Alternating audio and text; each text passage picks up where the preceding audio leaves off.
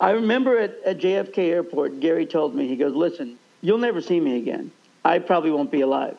But, and, and you know me, I was a kid. I was like, ah, I'll see you again, man. We'll keep in touch. Right. And, you know, we didn't.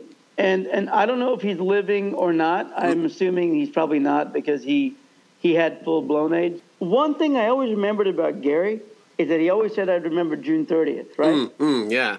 and that concert was June 30, 1990. What happened on June 30, 21 years later? 2011 June. June 30, 2011, my twin daughters, Lena and Zoe, were born. Ha! No kidding.